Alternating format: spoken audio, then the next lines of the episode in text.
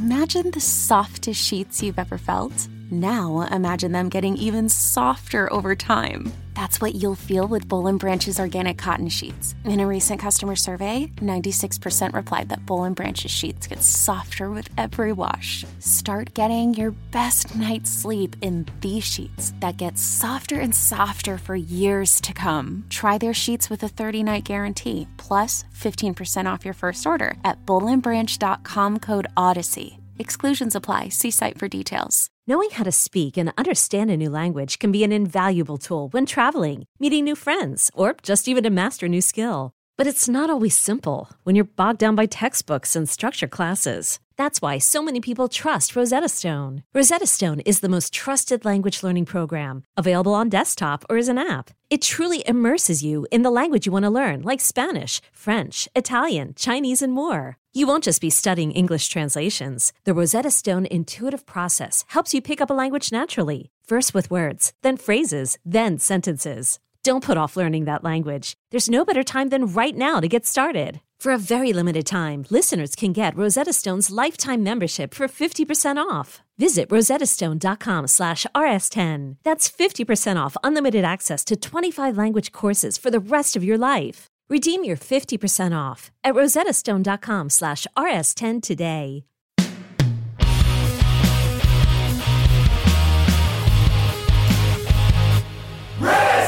Hello, kids. This is Risk, the show where people tell true stories they never thought they'd dare to share. I'm Kevin Allison, and every Thursday we release these special episodes where we look back at content from our earlier years. Sometimes single stories, sometimes whole episodes. Keep in mind that years ago, people might have worded things differently than they would today. As always, the title of the whole series, Risk, is itself a content warning. This week, the very first Halloween episode we ever put out there in the world. It's our Scary Stories series. There's now 14 of them. And this, the first one, debuted in November of 2011. It's Scary Stories 1, colon, eek.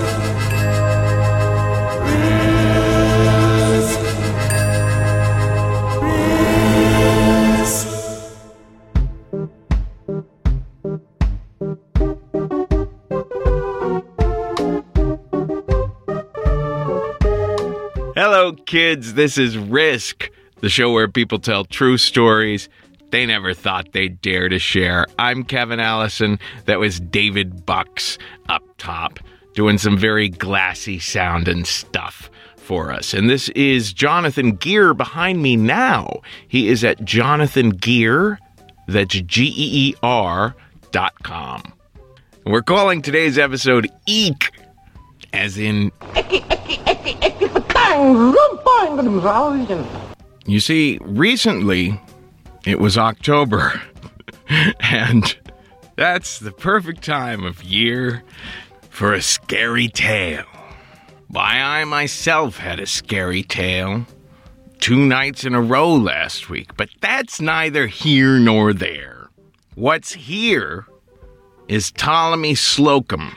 He's been on The Sopranos, Nurse Jackie, and The Wire, among other things. Ptolemy is a brilliant actor, a brilliant improviser, and a great teacher. He's taught me quite a few things in my day. Because what goes around comes around in this little universe of uh, spinning yarn. Here's Ptolemy at the Risk Show in Los Angeles at the Nerd Melt Theater with a story we call Kidnapped.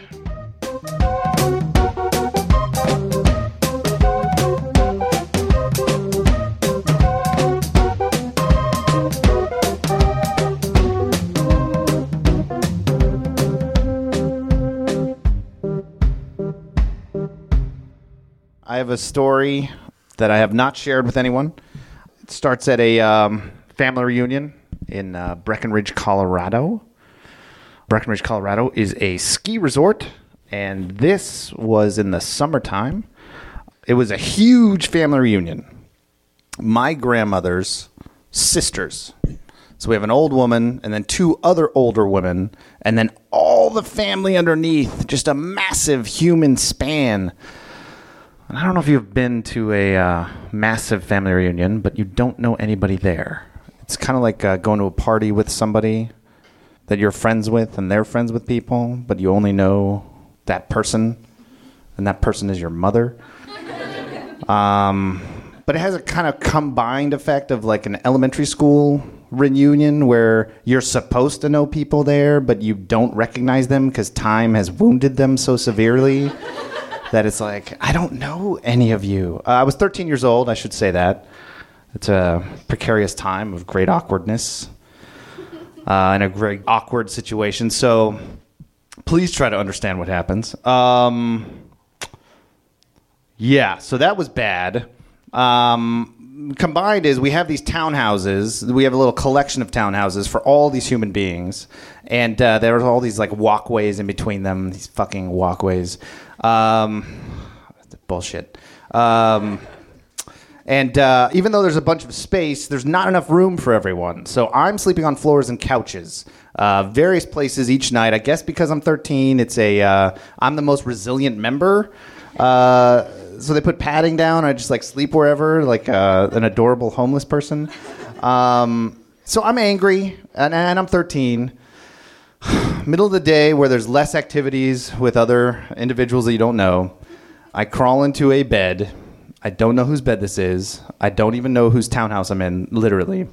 And I start masturbating. I am 13 years old.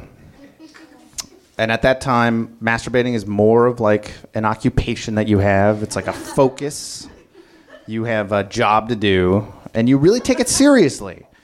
I was doing a version of masturbation that's not like the sit up, sit like on the side of the bed with your hand masturbation. It was more like use the bed as friction style. Um, this unfortunately is important to talk about. I'm sorry. Uh, so, and it's hands free, so you kind of feel like you're flying. It's a nice. Um, um, I've not told this story before. Um, so I am going at it. I don't remember what I was thinking about. I remember I had a shirt on and no pants and no no uh, sheet. Just me and my little butt moving. Um, and I was like kind of working it, and I felt something. Uh, and it wasn't like I heard something. I don't think it was a shadow. It was like a like a human like spirit connection of something. But I just remember turning my head, and there was a window in the in the bedroom, which makes no sense. First of all, there's a window, one of those skinny windows, and one of the walkways between townhouses, and in the window was an aunt of some kind staring in the window. And she was kind of like leaned, so she wasn't like walking by. She had like committed to like standing there, and she was like looking in the window kind of perturbed. I also knew she had been there for a little while because she like stunned, like when I turned, like I like some kind of monster like rotated on the bed, and she was like, "Oh!" And she immediately like walked away. And I don't know who it is. I know she was at the family reunion, but I still to this day don't know who it is, which is weird. Sorry. Um, she had a little polo shirt and the collar was up just in the back some kind of asshole. Um, she had short blonde hair. Um, and I think she didn't know. To be fair, I don't think she knew what was happening because I think she just saw this like thing moving in the bed, and then a face like rotated towards her, and she's like, "Oh!" And, and they kept walking.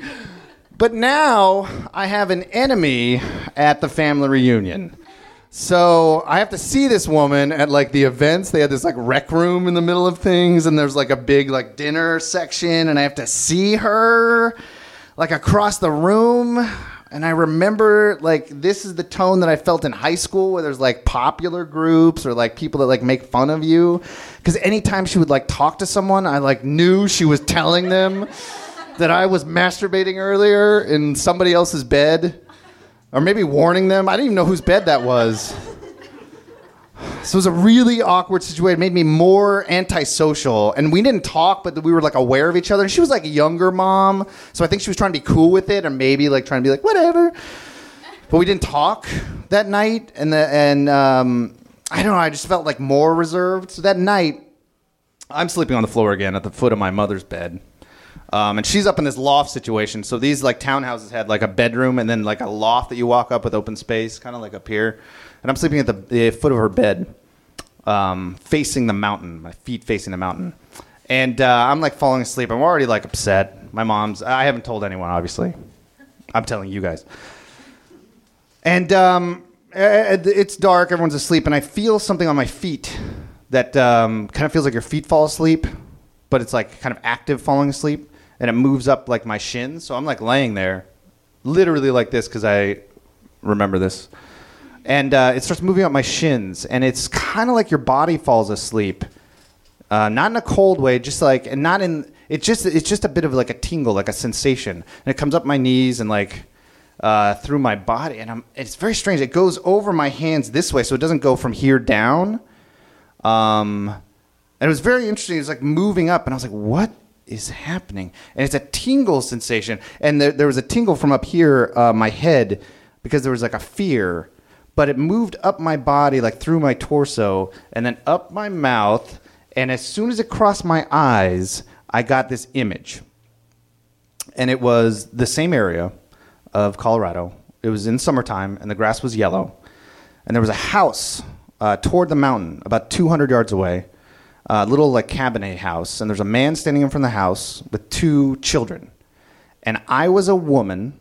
I was wearing black and I lived probably about 120 years ago, and I was just silently standing there in this location where I probably was currently, but um, a long time ago, just looking at my family. And there was some like sadness there, but I didn't quite understand what was happening. And at that time, I literally felt like someone was like invading my body, and it kept moving like up into my head area. And I remember something my mother said about kidnapping she said, if you're ever taken by someone, um, you should yell really loudly your name and your address. and this this was like a while ago in my life. I was 13 at the time, and I for some reason I remember that. And in my head, like really as much as I could, I said, "My name is Ptolemy Slocum. I live at 633 Hampton Drive, Lodi, California 95342," and um, really loudly, but like, and I kept repeating it. And all of a sudden, this thing moved out the same way it came, like through my torso, like straight out uh, my feet and left. And I sat up and I, I was like, and um, and that was the end of it. And it, it, it passed. And that was weird.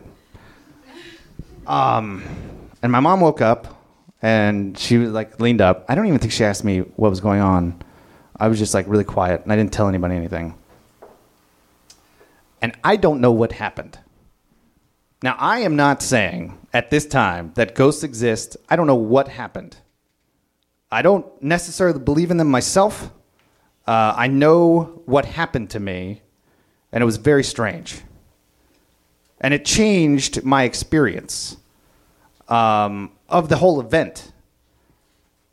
And they say um, that, that thing, like people suggest that uh, Jesus did return from the dead only because the behavior of the disciples was totally different after they saw him like return from the dead. They're suddenly like their behavior changed and somehow that's proof. But i will say the next day um, i run into this woman. Uh, it, we have an event and i think she's attempting to like talk to me about the fact that she saw me masturbating and she's taking the high road as some kind of adult and it happens and it's natural because i could see something in her eyes that she was like trying to tell me. But i looked up at her and I felt very adult about it because I didn't give a shit about that anymore. like I, I had worse things happen to me on this trip than you catching me masturbate into a mattress that wasn't my own. And I looked up at her and she was like, up. And she turned around and like walked away. And I was changed forever from this event. So all I can say is I don't know what happened, but I know that it affected me. And it's worse than masturbating. Thank you.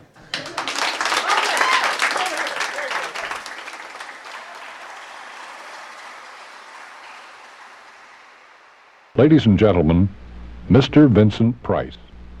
If I am feeling particularly ambitious, I make a real curry plus all the side dishes. Many curries are made with meats on the bone, but for my guests, I only want to serve small boys. I like to look around for some really exotic and very hot ones. Hmm. That's the way my wife likes them. I then skin the boys and take all of the meat from the bone. The easy way is to stab them one at a time with a fork and heat them over a gas flame on the stove until the skin bursts. It then peels right off. Hmm, what fun. To make the curry itself is child's play. A very simple but a very elegant dish. I generally lower all the lights and burn a little child to help create a mood.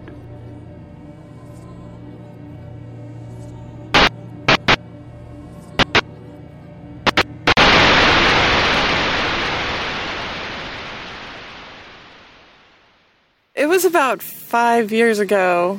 I had planned a big conference to take place in St. Petersburg, Florida.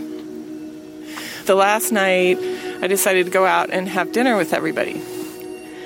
And uh, it was about one in the morning. We were walking home on the sidewalk, and we came upon a human head.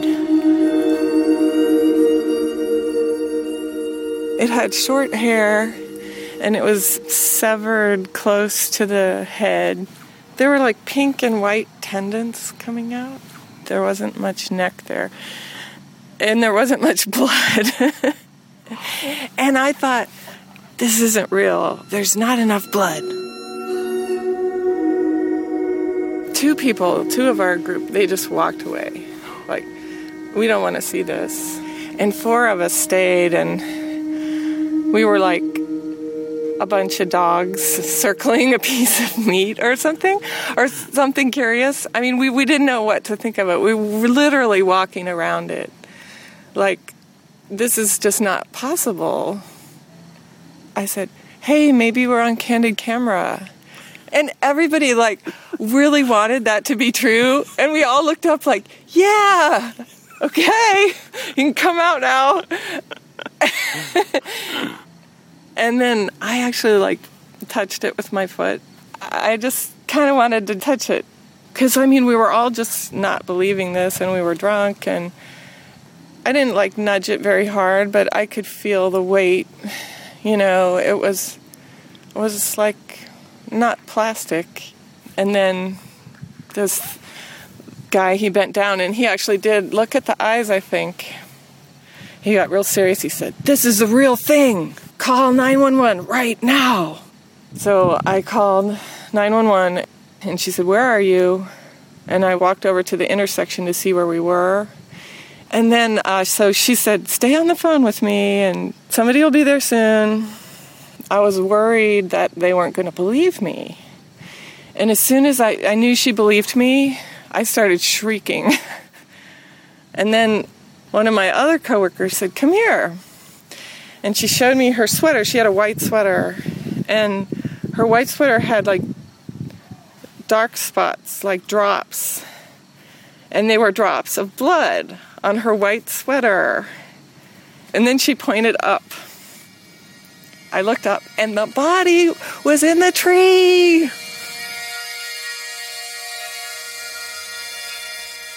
The cops came and they were really apologetic, sort of. They said, Oh, we're sorry you had to find this. And I think we were in shock, and they were like grossed out.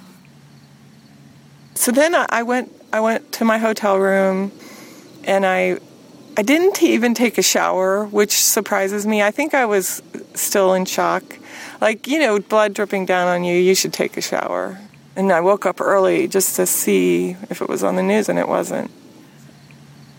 Later, we all came back to the office and started looking at the obituaries for St. Petersburg, and we found out, we're pretty sure, it was a woman who was 76 years old.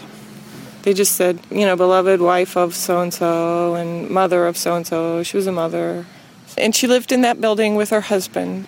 And they treated it like a suicide in the newspaper. They didn't say the cause of death.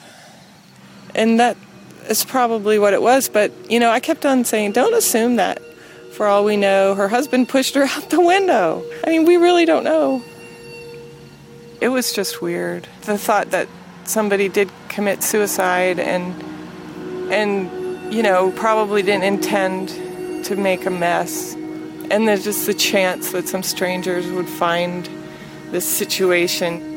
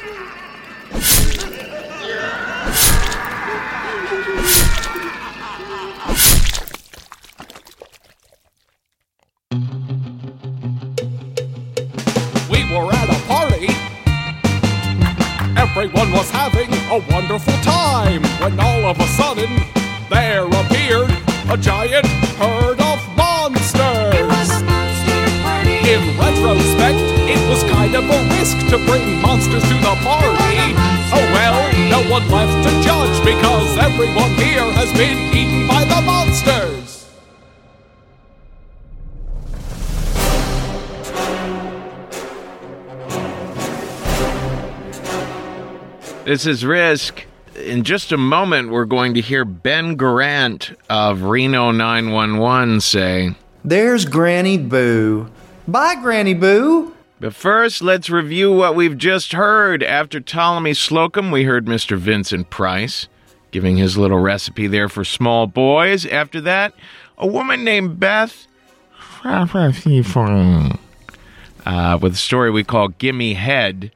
Must confess, I forgot to write down Beth's last name.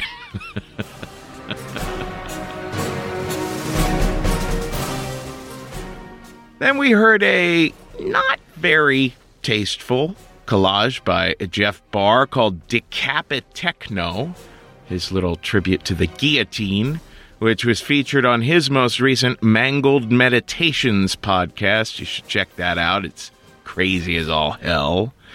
Uh, we heard Monster Party by Dan Rosen, and this is Devil's Candy Shop by Nigel Simmons behind me now. An important thing that you don't hear so much on the podcast is the completely improvised story. The story that was completely unplanned. You just got up on your feet and started telling it and going with it. And we're going to feature one of those right now. This will be the first time we've ever featured our two hosts of our Los Angeles Risk shows. Uh, the shows that we now do at the Nerd Melt Theater out in LA. This is the hilarious Pete Holmes and Kumail Nanjiani up on stage. All they do is improvise. And this little story happened to come out of them at the last show. Pete Holmes and Kumail Nanjiani. This is Evil Walks.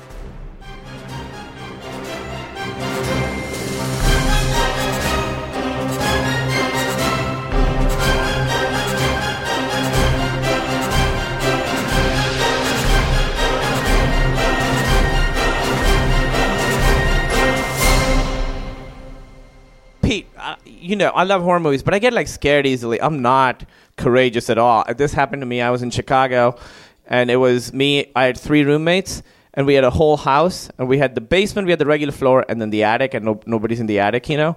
And Katie, one of the roommates, doesn't have a job.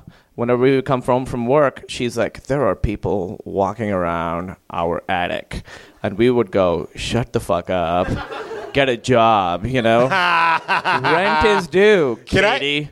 I want to interject. That's how they all start. That's how every if you ever watch Every one of horror those, movie like, dis- starts- yeah. But the real ones too. The Discovery Channel. It's like the guy goes to work all day and he comes home and the housewife is like, "I heard screaming." He's Yeah. like, "Fucking do the dishes." Yeah. Coffee's warm. Yeah. Do you know how hard I work at the sprocket plant? I have to come home to you telling me you heard the noise of what had to be a man with wooden teeth grinding his teeth. Fuck you. Yeah. Go on. Uh, so so she says this for weeks, and we dismiss Just her. walking. Just One she- person? Just walking. It's somebody in the attic. It's very scary. Don't be dismissive.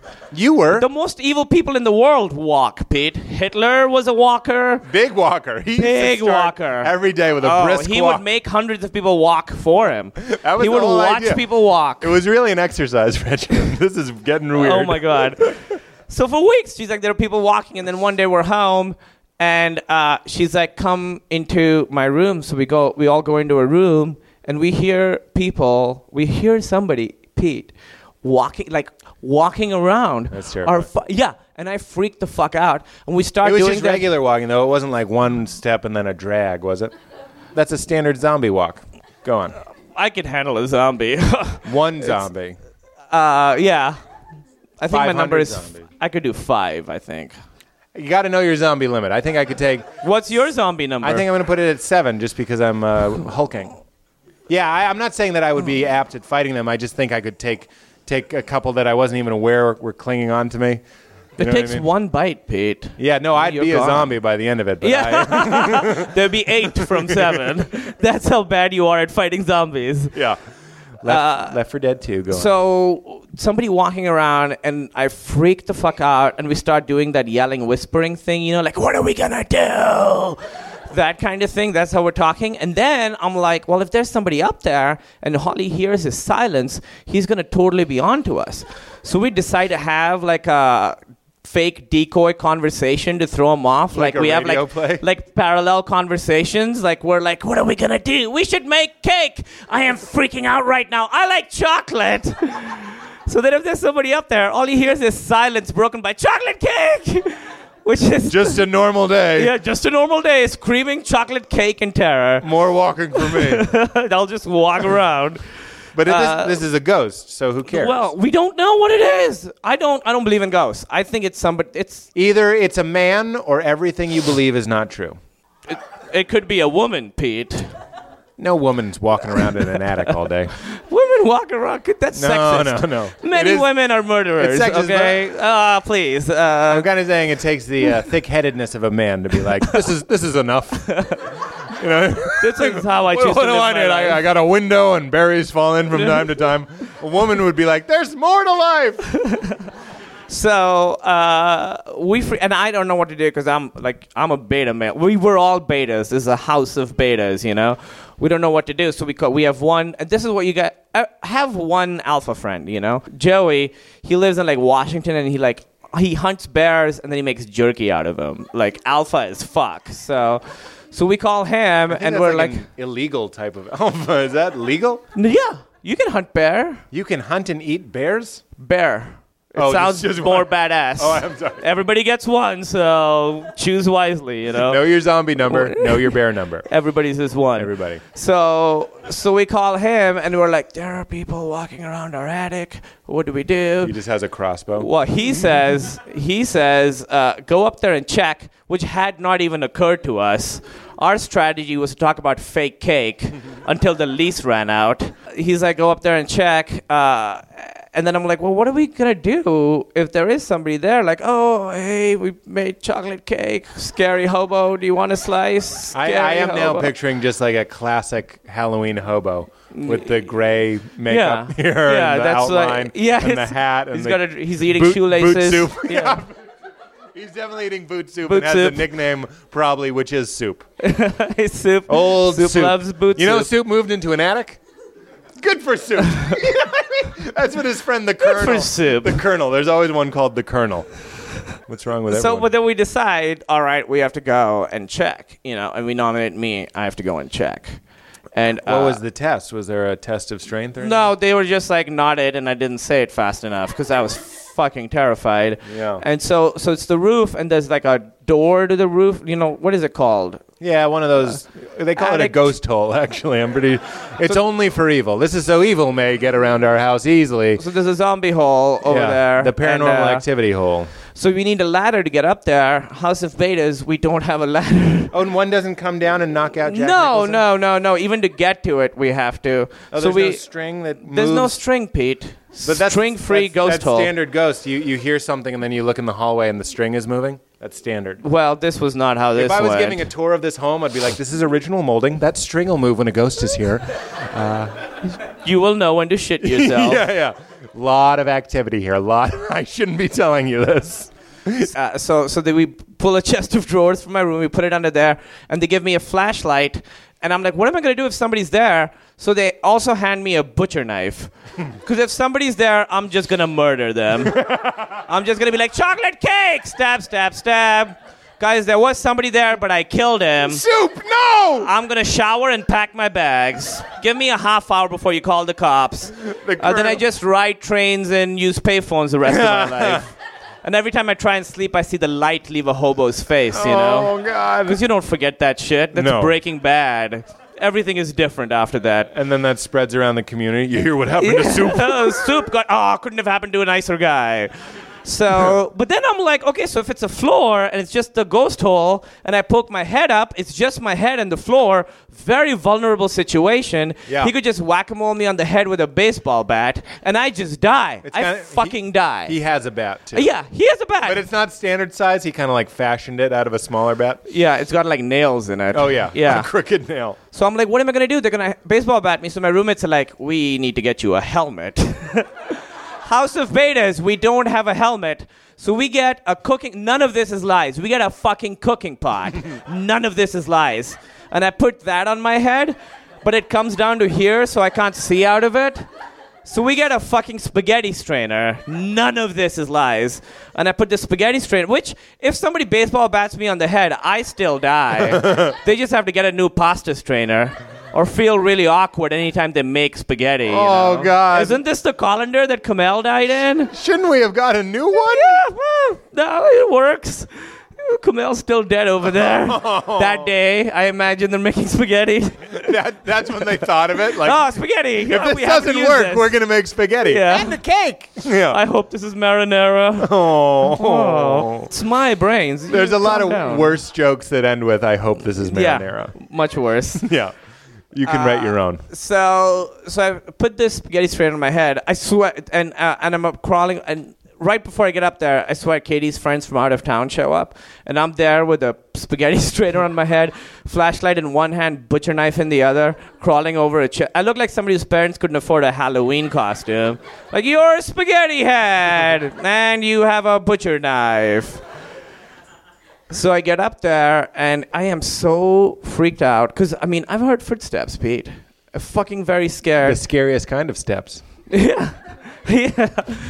I can't see anything because the flashlight is weak, and I'm seeing the world through holes big enough to let water through, but not pasta. You know, Yeah. it's like very small holes. It's very little rascals. Yeah, yeah, Yeah. no, I, I and I don't know why we were like stuck in this thing of like being horrified, and uh, we never found anything. But right after that, the noises stopped. We never found it. But I'm sorry, there was nothing up there. yeah, well, if there was somebody up there, that would have been the first thing I would have mentioned. Like, fuck Halloween. Three years ago, I murdered a hobo. That's my spooky story. I'm haunted by it right now. Yeah. I laugh so I don't cry.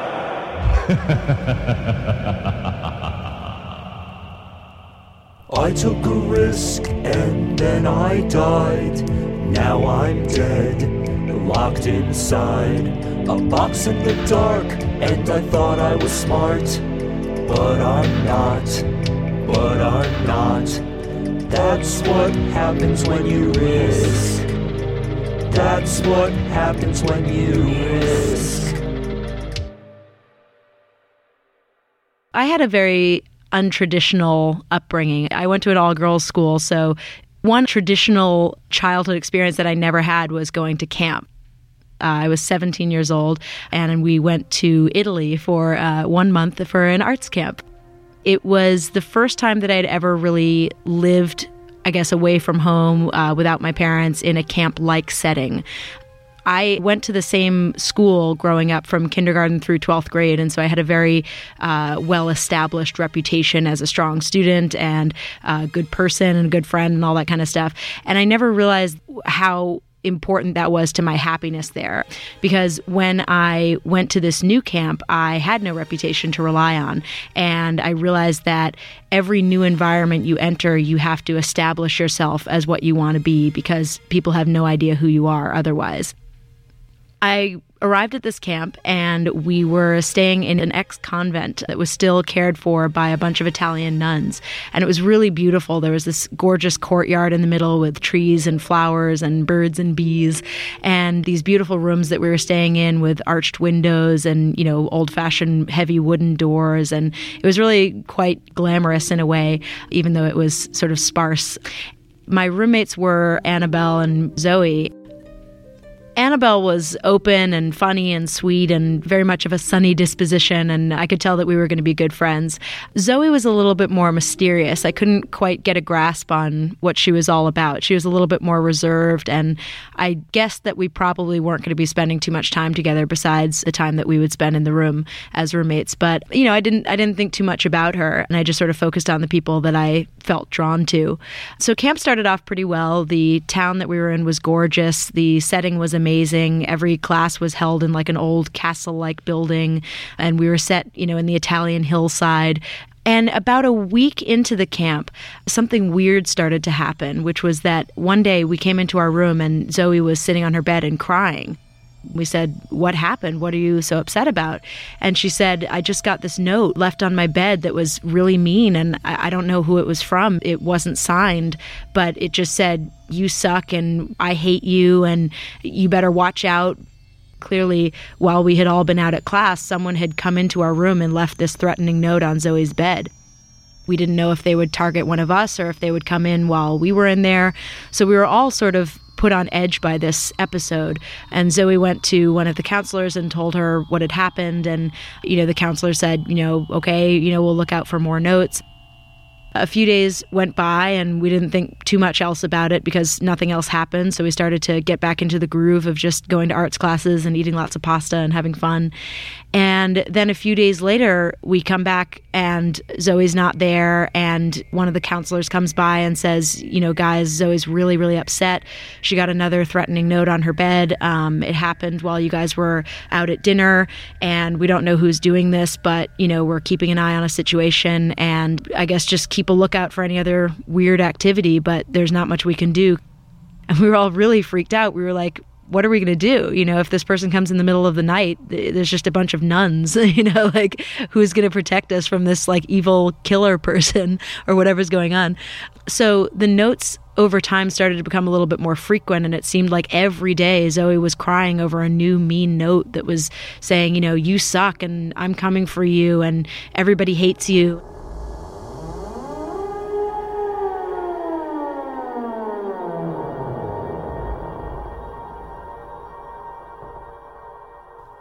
We had three or four people in this room and lots of people coming in and out and we couldn't figure out how somebody would find the right time to get in there and leave a note and have nobody see them so the kids in the camp started talking about what could possibly be going on. And I remember one time we were sitting around a table in the convent courtyard. I was being very inquisitive about it. And all of a sudden, the conversation sort of turned. And because a lot of the kids knew each other from back home. None of them suspected each other. But I was this new person from New York and they didn't know me as well. And so somehow all of a sudden someone said, Well, how do we know it's not you doing this? I mean, after all, you live in her room and you know when people are there and when they aren't. And you know what her routine is better than anyone their expressions kind of changed and they kind of realized like yeah that is a plausible option since I live with her. And, you know, Annabelle's so nice and so sweet and sunny. How could it ever be her? And I felt shocked. I couldn't believe that anyone would suspect me of this because I had given them no reason to think that it could be me. People started to say, Yeah, you know, it could be you. Why would you be so curious about this otherwise? And I, I couldn't believe it. And the frustrating thing about this whole episode was that the counselors were the ones who knew most about this because Zoe kept going to them every time something would happen. They never stepped in to say, guys, this is what's happening. They just sort of said, oh, Zoe got another note. She's very upset. Everybody be careful. So I left that conversation feeling really down because I just felt like I had been unjustly blamed for something that was genuinely scary. Once again, a couple days later, Zoe was really upset because this time the person who was passing her these notes had left the photograph of her grandfather that she had kept in her wallet torn up and left on the pillow of her bed. And this was very significant to her because he had recently passed away and she only had this one picture of him and it was deep in her wallet and her personal belongings. So she said, A, how did this person know that I even had this picture? B, it's the one picture I ever had of him and he just passed away and I feel so vulnerable about this. And how did they know to target that? You know aspect of what I was thinking about and see they must have dug through my belongings and taken out my wallet and searched through it and taken out this picture and torn it up and left it right on my bed. This is the last straw. I can't take this anymore. So she went to the counselors again and I think she was on the brink of going home.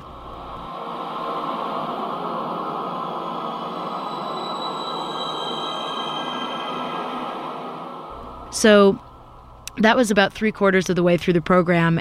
You know, we were all very, very nervous. And then all of a sudden, the notes just stopped coming. Nothing else scary happened to Zoe during the rest of the program. And she just sort of kept to herself, and people sort of forgot about it. And I didn't forget about it because I wanted to be vindicated. And nobody ever came forward and said, nothing's happening. And also, JC isn't the one doing this. um, but uh, so we went home, and that was it my mom ended up becoming friends with the woman who had handled all the American side of the organization for the summer program just after college, about four or five years after the program had concluded.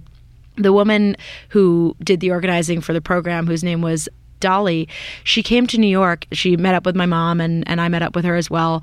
And, you know, I said, How's everything going? She was like, Great. And how did you enjoy the program? And I said, Well, it was great. But Dolly, I have a question. Do you remember that whole episode with Zoe getting those notes and the torn up picture of her grandfather and all the crying? And no one ever told us anything about what was happening.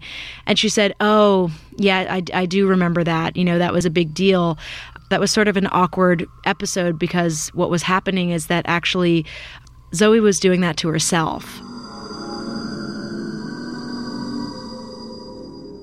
we didn't want to tell anyone because she was already feeling sort of isolated and homesick and upset and that's why she was doing it. You know she obviously just wanted some attention or maybe she wanted an excuse to come home but we knew that she was doing it to herself. So once we figured that out we just asked her to stop and we promised her that we wouldn't tell any of the kids so that it wouldn't be awkward for her.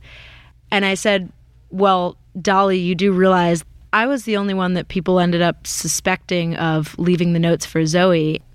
From that conversation around the table for the rest of the trip, there was nothing I could do to clear my own name. There was nothing I could say to convince people that I definitely wasn't doing anything. So it turned out that I was the one who got the punishment and she got the attention she wanted.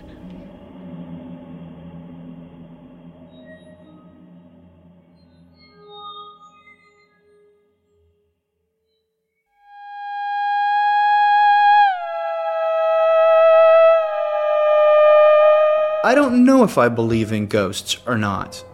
I always kind of want to see one. And I grew up on ghost stories. At Christmas after dinner, Thanksgiving after dinner, you know, eventually when it got dark, people would tell ghost stories. That, that's that, I just thought that's what every family did. And I think that's a southern thing. Uh, I know other southern people who, who grew up with that same kind of the ghosts were just part of the conversation and, and everybody at least knew somebody who knew somebody who had seen a ghost. And, and you would you would tell these stories. And it, it's a great way to grow up. Really really interesting. So i am from a very southern family in a very small town murfreesboro middle tennessee. My grandparents house, uh, my mom's mom and dad, was haunted.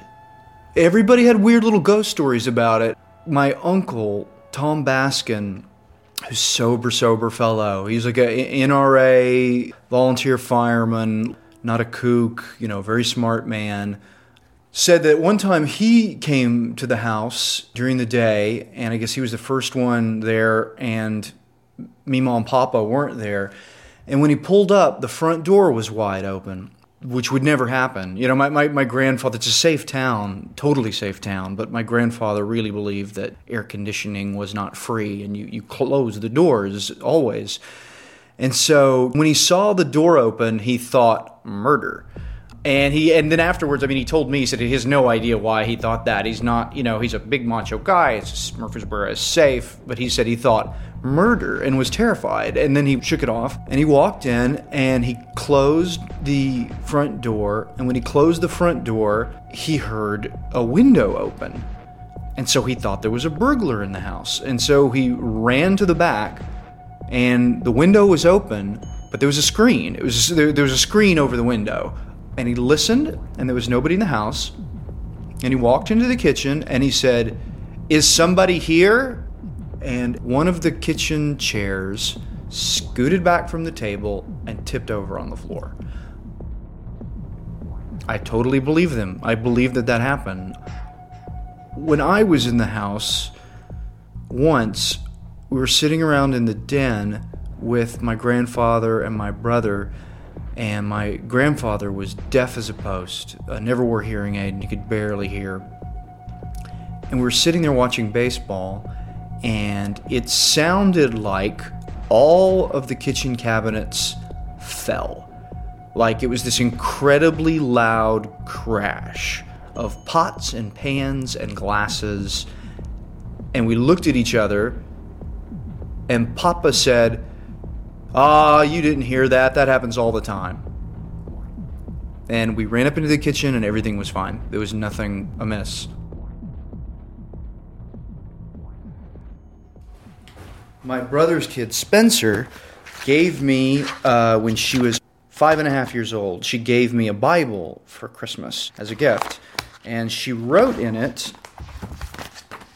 uh, Uncle Ben, I hope you have a Merry Christmas. I hope this Bible protects you when you get scared. Hold on tight. I, have seen Spencer do two really creepy things. Um, my brother says Spencer sees things all the time, that it's happened at least half a dozen times that she's seen strange things. And I was here for the one, and we were in Roan Mountain out in my brother's front yard, and Spencer was about seven. And she was uh, playing with all her cousins and she stopped in the middle of playing and turned towards the woods and said, There's Granny Boo. Bye, Granny Boo. And we all like kind of looked around. Granny Boo was her grandmother on my sister in law's side, who was currently, Spencer did not know this, uh, in the hospital in Nashville.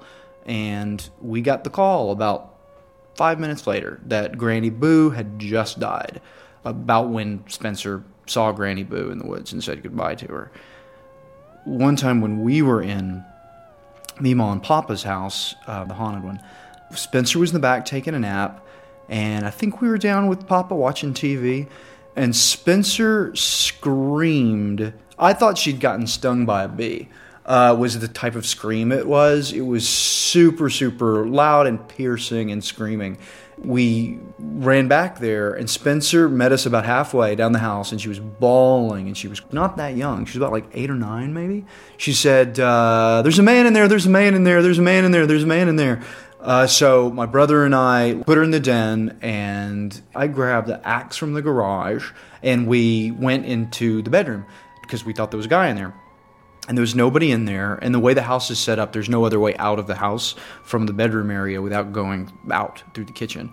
Um, so nobody could have gone out. And so we looked around the house, we looked in the uh, closets, and there was there was nobody in there. So we figured she had a nightmare. And she still to this day cries when she remembers it. She says uh, there was a guy. He he was all black. You couldn't see his face. You couldn't see his face, and he was standing in the door with his head tilting up against the door frame at a weird angle. And he was standing at the door and um, looking at her. And we said, Well, if you couldn't see his face, how was he looking at you? And she said, he, I just knew. I just knew. And when she woke up, this guy was standing there in the house And we asked Spencer if she'd seen the guy before. And she said she'd seen him three times, and every time he got closer.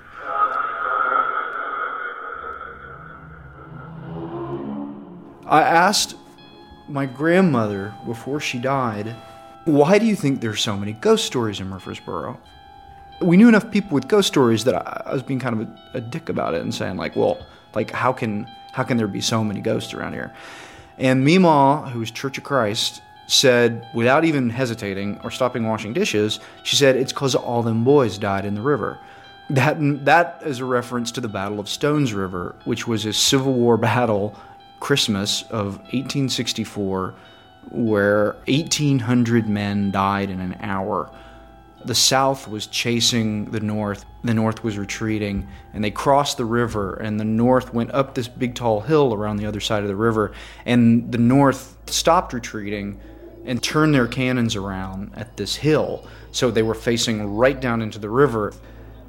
The South did not know this. And so, as the Southern Army just ran into this river, boom, boom, boom, boom, boom. Like the, the Northern Army just killed all of them. The river was red with blood all the way to Memphis. And people would come home from the fields from farming and find that men had crawled into their beds and died, and crawled across the floor and like sat with their head in the icebox and died. That that that there were dead men all over the place, and that's why Meemaw said Murfreesboro was was so haunted. Uncle Tom will never, ever, ever go in there alone. And I believe him. My grandmother made my grandfather carpet the kitchen floor so that she wouldn't have to listen to the chairs moving around at night. And my papa did not waste money on things like carpet unless it was necessary.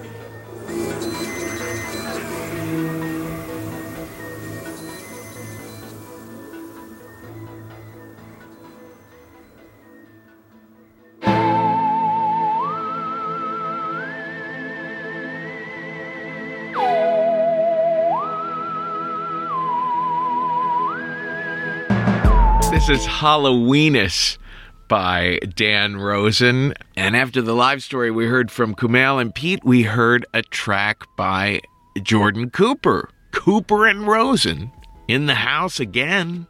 Then we heard JC Cassis, who is a very good friend of mine and a remarkable human being. JC is a singer and songwriter here in New York. She's a part of the band called XELLE. You can find her at jccassis.com and xellemusic.com. That's X E L L E music.com. Then we heard from Ben Grant, as brilliant a man as I have ever known, and like a brother to me, too. We call Ben's story Them Boys. Next up, we have someone who took uh, one of our workshops and I like this story she told at the class show so much. I asked her to come and do it at the Risk Live show in New York. She is just such a sweetheart and super cool. Former police colonel. She now works at the National Center for Missing and Exploited Children. This is Heidi Rosebrew with a story we call Rookie.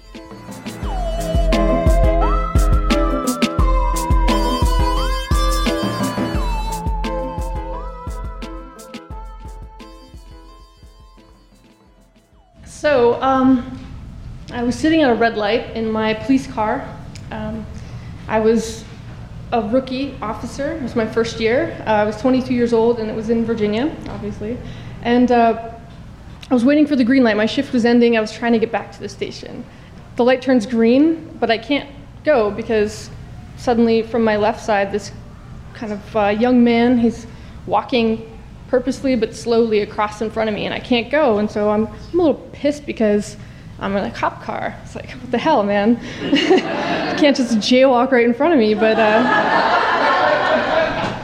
and I was new, and you know, I took things personally.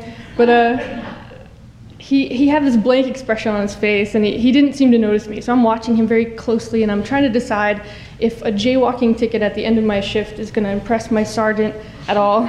Um, uh, I don't really think it would, but it's something that they tell you in the academy that um, if you go home at the end of the day and you have a headache from eye strain from noticing everything around you, then you've done a good job. So at the end of the day, I'm trying to notice everything. So I'm looking at this guy thinking maybe he's going to do something else.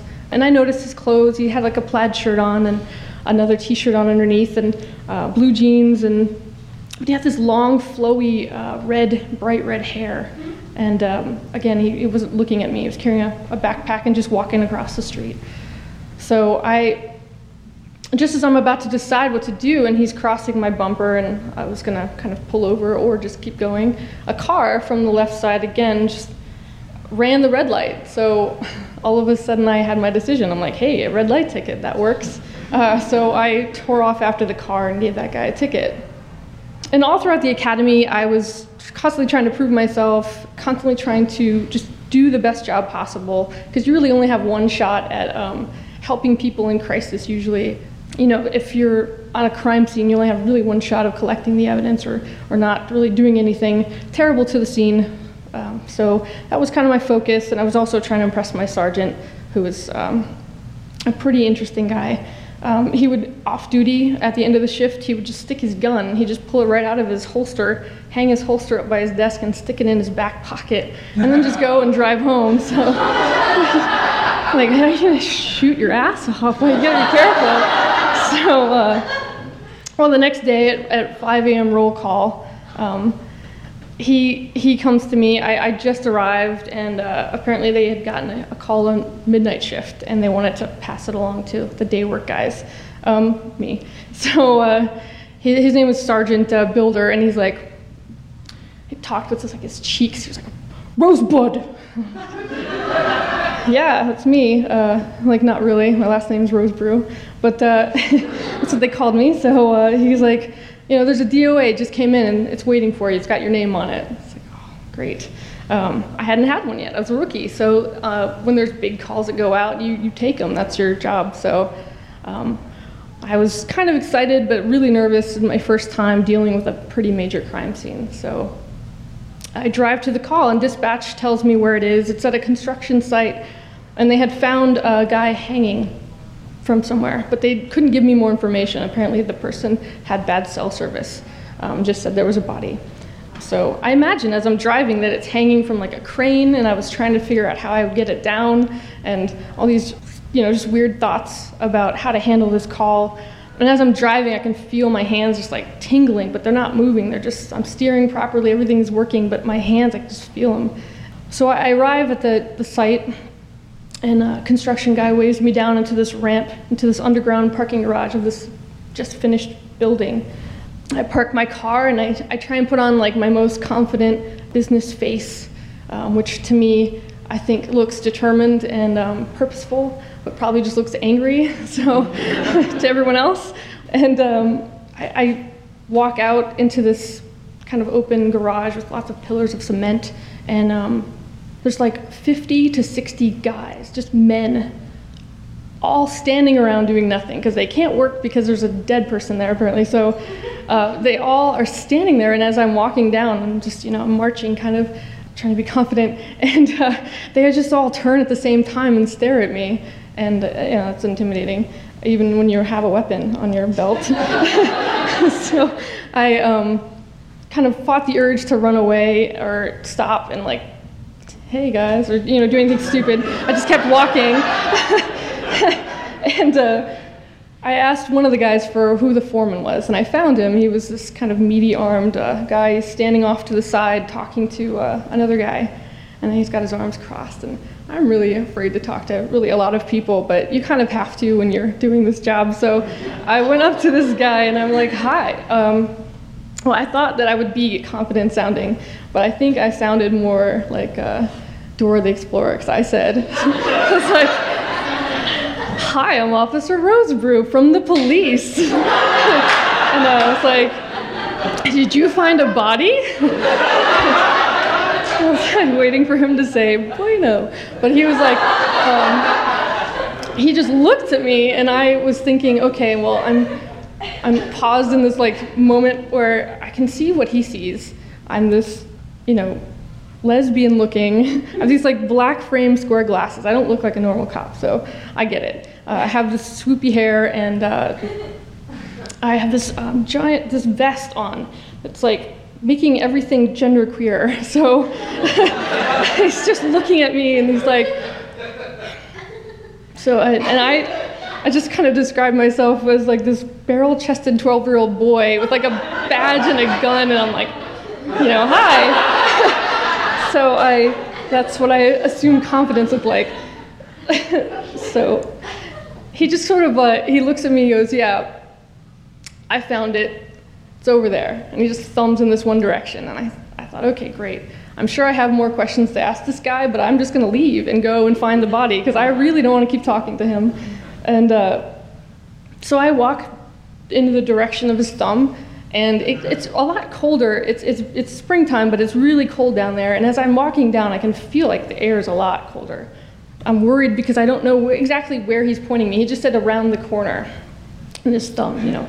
And so I go around this pillar, and as I'm, I'm turning the corner, I'm looking at my feet because I'm afraid that if I step on evidence, I'll be, you know, just murdered by my sergeant. So I, um, I'm looking at my feet, and I turn the corner, and right as I, I, I pick my head up as I'm passing the corner, um, my, I feel my face and my cheek hit something. just, just boom, like that. And I'm like, oh, excuse me body. There's like a body. I thought it was a person. It's obviously it is, but it's you know the the body. I was like, oh my god. So I back up and I put my hands up and you know sort of look at it and it's swinging now. I was like, oh my god. I just I just fucking touched this dead body. and I just contaminated this crime scene. It's swinging. Like, what did I do to this thing?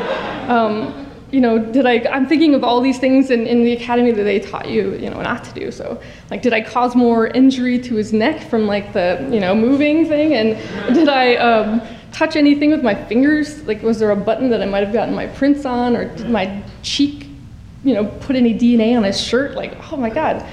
And then I thought about, like, how it actually felt on my cheek, and I was a little kind of grossed out. Um, I, the only way I can describe it is, like, frozen chicken breast package and you wrap a towel around it. And that's how hard it was. It was very, and yeah, so I was thinking, oh, should I touch my cheek? Like, so, okay.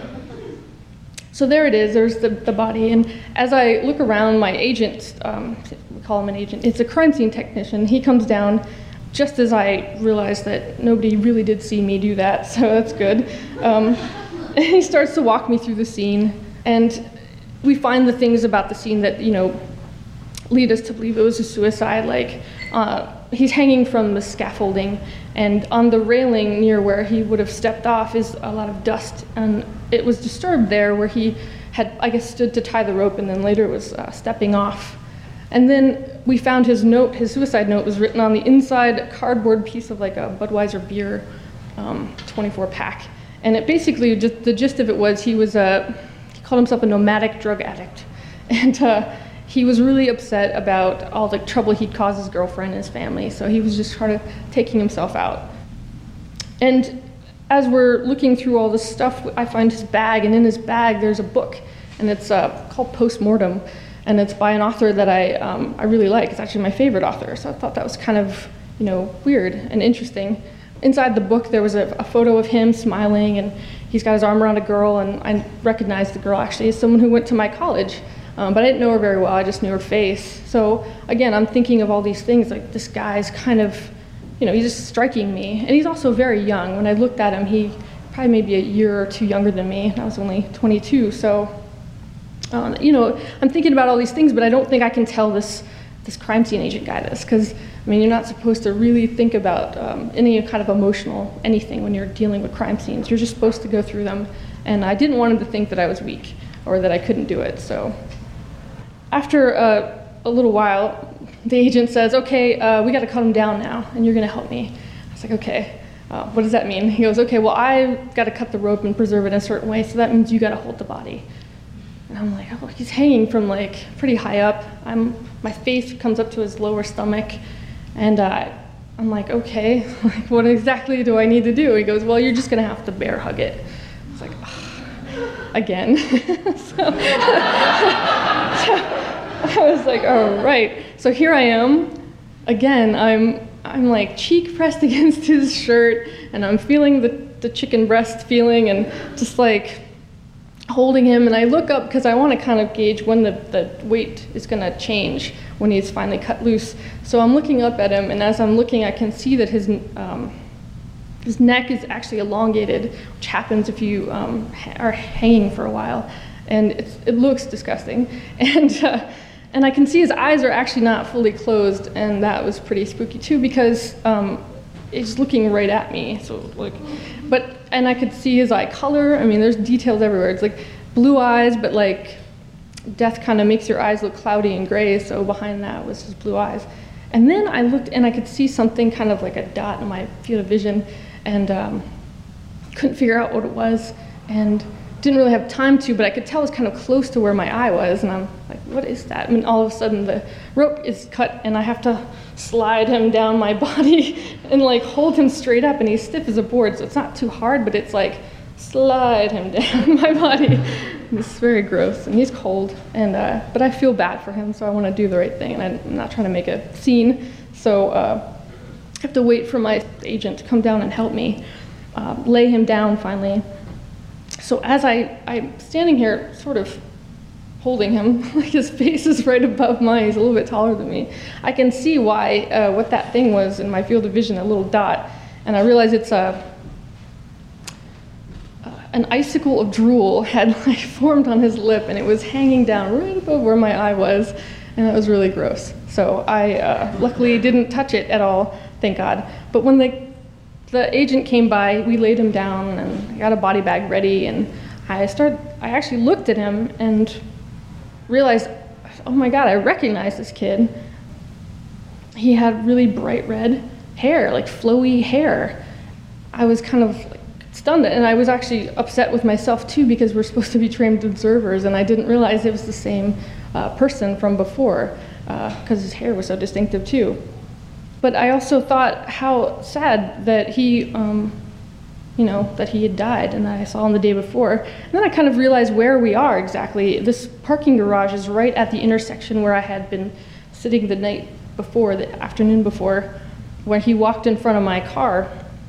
And the entrance to the garage is the exact same intersection. So he was walking literally like to go die. And he found this cold and empty and like just place because it was a Sunday night that he killed himself, and nobody works on the construction site that day.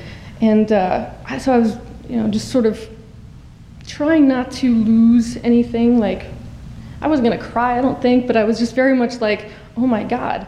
But I didn't tell the agent again. I just didn't really want them to think that I was too personally involved or anything. So I didn't say anything. Um, but then I thought, like, oh my, you know, what what would have happened if I would have stopped them um, and gave him a jaywalking ticket? Um, you know, would he have, would we have had something to talk about? Like maybe he would have been like, yeah, I'm totally interested in criminal justice too, and you know maybe we would have hit it off and like something, and uh, would have been good that came of it. Maybe he would have been uh, okay with like the attention from somebody. Maybe that would have helped him. But then I also thought like maybe um, a jaywalking ticket from a cop who looked really angry when she was trying to be confident would probably be um, more upsetting for his, his day. So, thank you.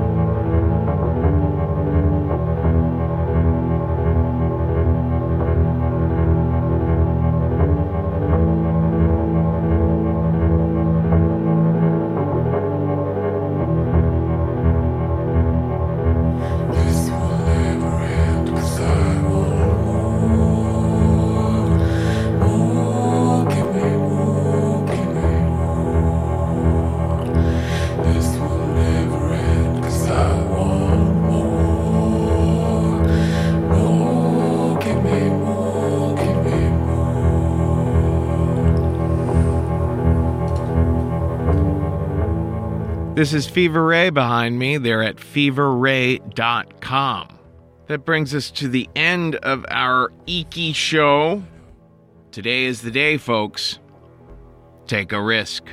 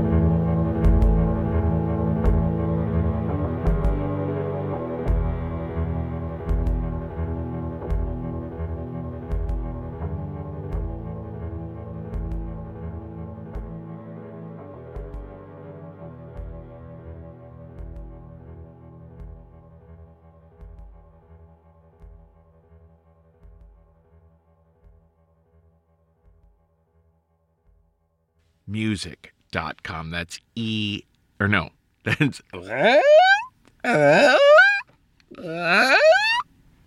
Sorry, I be, became a, uh, a water lion there.